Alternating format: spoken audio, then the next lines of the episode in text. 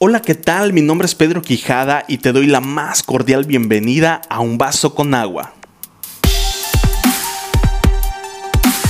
En este podcast vamos a hablar de temas comunes de la vida diaria que nos llevan a obtener resultados diferentes y transformacionales en nuestro día a día. Temas que nos rehidratan la mente sobre cómo superar el pasado, vivir nuestro presente y cómo prepararnos para el futuro. Tendremos conversaciones, charlas y reflexiones que nos ayuden a llevar nuestra vida a un nuevo nivel. Así que prepara tus oídos y tu mente, dispón tu corazón para refrescarte y tomarte uno, dos o tres o los vasos con agua que tú necesites. Arrancamos con toda la actitud y bienvenidos.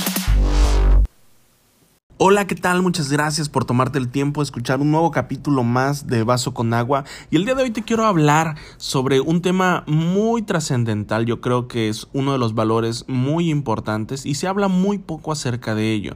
El día de hoy te quiero hablar de algo que se ha ido perdiendo y no por falta de amor, sino por el tema de la indiferencia.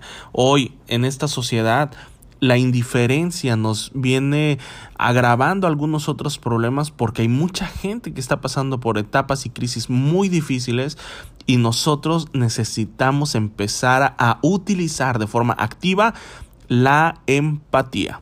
Y es que muchos estudios han a, a, lo largo de todo este tiempo se ha hablado acerca de la felicidad. ¿Qué es la felicidad? ¿Y dónde la obtienes? ¿Cómo la obtienes? Hablas si tienes riqueza, entonces asocias con felicidad y las, los estudios demuestran que no es así. Los estudios demuestran que países con alto poder adquisitivo son personas incluso más infelices porque nada les llena, nada les satisface aún con la riqueza. Y es que resulta que los países más pobres en América Latina son países que a pesar de que hay un poco de escasez, realmente los índices de felicidad son más bajos a comparación de otros. ¿Y por qué te hablo de esto? Porque hace algunos años realmente haciendo una investigación acerca de las causas del suicidio en una de las ciudades más importantes de México y que en ese momento estaba en primer lugar a nivel nacional en índices de suicidio, me llevó a hacer una investigación sobre las causas del suicidio de esta ciudad.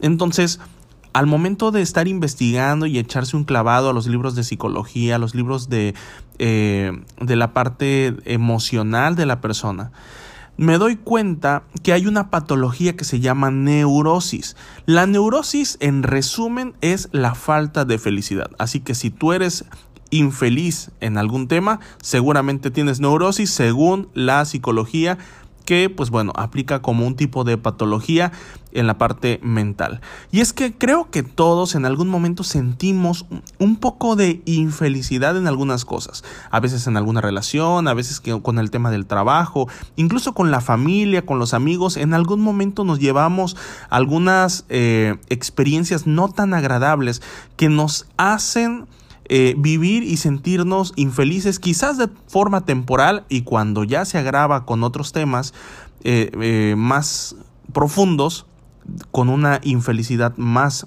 prolongada. Y es que el día de hoy te quiero hablar de que para combatir esta infelicidad, tanto como para nosotros, te voy a decir sobre una máxima al final cuando terminemos este, esta parte que voy a tocarte y la parte primera que es sobre la indiferencia. Muchas veces nosotros vemos y caminamos con personas a lo largo de una calle, personas que quizás puedan pedir limosna, personas que quizás puedan tener algún tipo de necesidad y que se acercan. Y incluso esos son los primeros índices de indiferencia. No quiere decir que le tengas que estar dando limosna a cada persona que te encuentres en un camino porque la necesidad es mucha y quizás nunca vayas a poder acabar. Y tampoco existe dinero que acabe con semejante pobreza que hoy en día hay en las ciudades urbanas y rurales. Así que nuestra indiferencia nos ha llevado a perder este gran valor de la empatía. Yo recuerdo que en la primaria o en la educación muy básica nos enseñaban valores cada semana y en entre ellos la empatía. El significado de la empatía es ponerse en los zapatos de la otra persona, es poder sentir su dolor, poder sentir su alegría, poder sentir el proceso y quizás aunque yo no lo haya vivido, aunque yo no lo haya pasado, el hecho de esforzarme por ponerme en sus zapatos, estoy haciendo un acto de empatía. Y es que en este momento crítico de nuestra sociedad, hay muchas personas que han estado pasando por procesos muy dolorosos, pérdida de algún familiar, pérdida de algún ser querido, algunos se quedaron sin empleo, sin trabajo, otros sin sus negocios y muchos años de esfuerzos eh, que se desaparecieron de la noche a la mañana por esta pandemia. Y hoy más que nunca necesitamos empezar a reactivar este valor en nosotros y empezar a marcar la diferencia contra la indiferencia seamos diferentes teniendo empatía con nuestros amigos. Normalmente el círculo de personas con las que nosotros nos rodeamos, según eh, la ciencia dice que nuestro círculo íntimo se rodea aproximadamente de 5 o 6 personas, 4 personas, los más íntimos de ti. Probablemente sea tu mejor amigo, tu mamá, tu papá, tu hermano, alguien a que tú quieres mucho y esa persona te conoce tal cual. Incluso nuestro principal acto de empatía normalmente es con la gente que conforma nuestro círculo íntimo.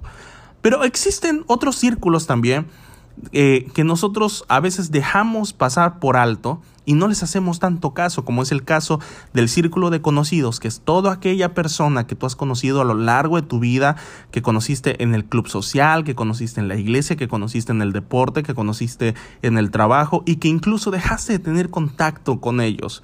Yo creo que hoy la pandemia nos ha unificado más como seres humanos, nos ha ayudado a usar las tecnologías y las redes sociales para poder incluso escribirle, algún mensaje de texto, algo a un ser querido o a alguien que vemos que está posteando algún mensaje que pueda reflejar ese proceso en el que está pasando. Entonces, si nosotros nos esforzamos un poco más en aplicar este valor fuera de nuestro círculo íntimo, estaremos abarcando otros círculos como el círculo de conocidos e incluso el círculo de desconocidos.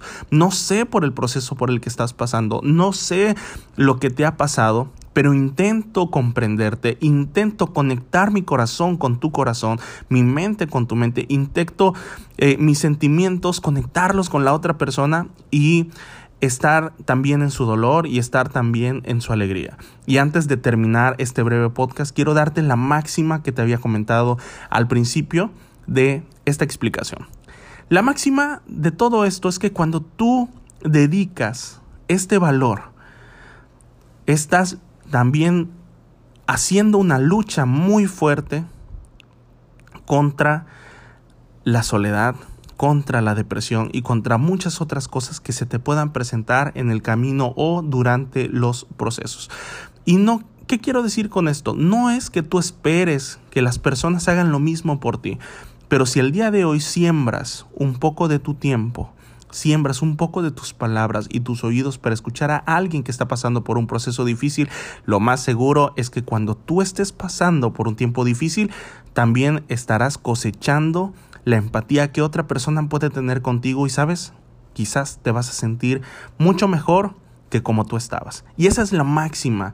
Lo que tú siembras el día de hoy, lo cosecharás el día de mañana, porque quizás hoy tú puedas estar bien, hoy puedas esforzarte a sembrar en otras personas tu tiempo, tus palabras, tus oídos, para que en el día de mañana tú también coseches amistades de muy largo plazo, coseches personas que se acerquen a ti, quizás y probablemente no sean las mismas a las que tú ayudaste, pero la vida te va a regresar siempre porque es una máxima de la vida, es una promesa que como seres humanos tenemos, lo que tú siembras, lo cosechas. Así que te invito a mis redes sociales. Recuerda que en Instagram estoy como Pedro Quijada Oficial. Eh, en Twitter estoy como arroba Pedro Quijada MX. Y en, en, Facebook estoy como Pedro Quijada. Así que espero tus comentarios. Muchas gracias por tomarte el tiempo de escuchar hasta este momento el podcast. Y nos vemos en el siguiente capítulo de Un vaso con agua.